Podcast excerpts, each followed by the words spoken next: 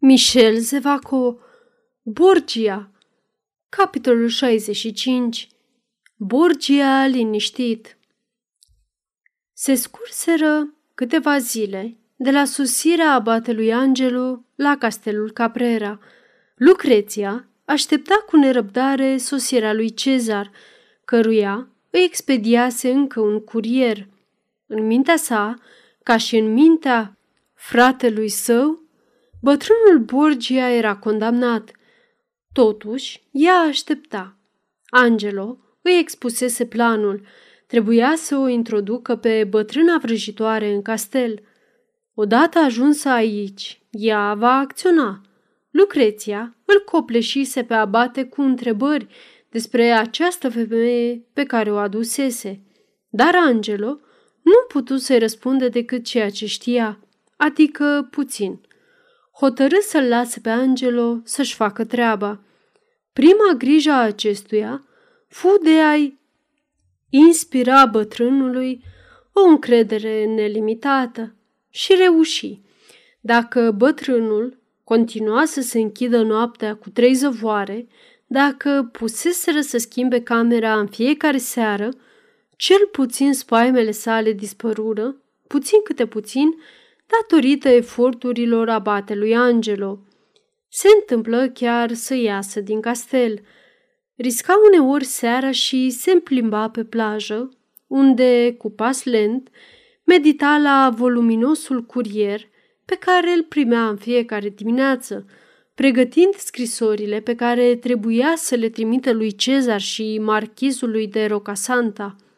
Veștile pe care le primea din cetatea eternă erau mai bune.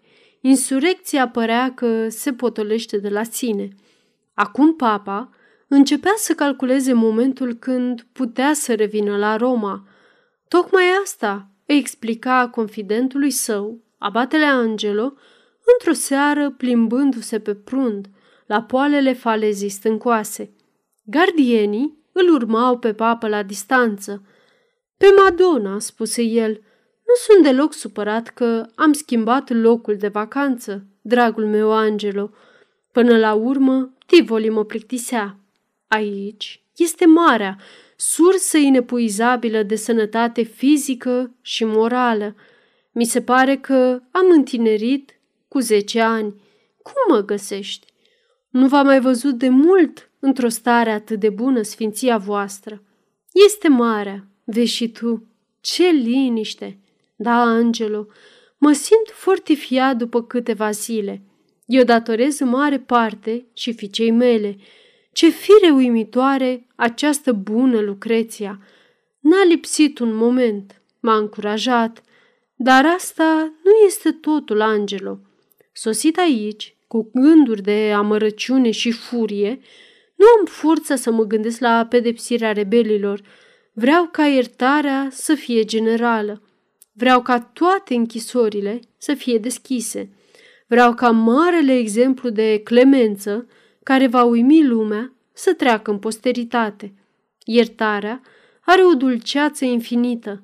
Dacă ai ști cum apasă asta un suflet tulburat. Și apoi, mai încet, ca pentru sine adăugă, dacă eu iert, poate voi fi și eu iertat. În acel moment, o umbră neagră a apărut clar pe malul mării. Bătrânul o văzu și deodată, cuprins din nou de spaimă, îl apucă de mână pe Angelo. Vezi?" spuse el cu o voce înspăimântată. Da, văd. Sfinția voastră, nu vă temeți. Voi chema gărzile. Umbra se apropie. Era o femeie îmbrăcată în negru. Angelo o recunoscu imediat. Era maga.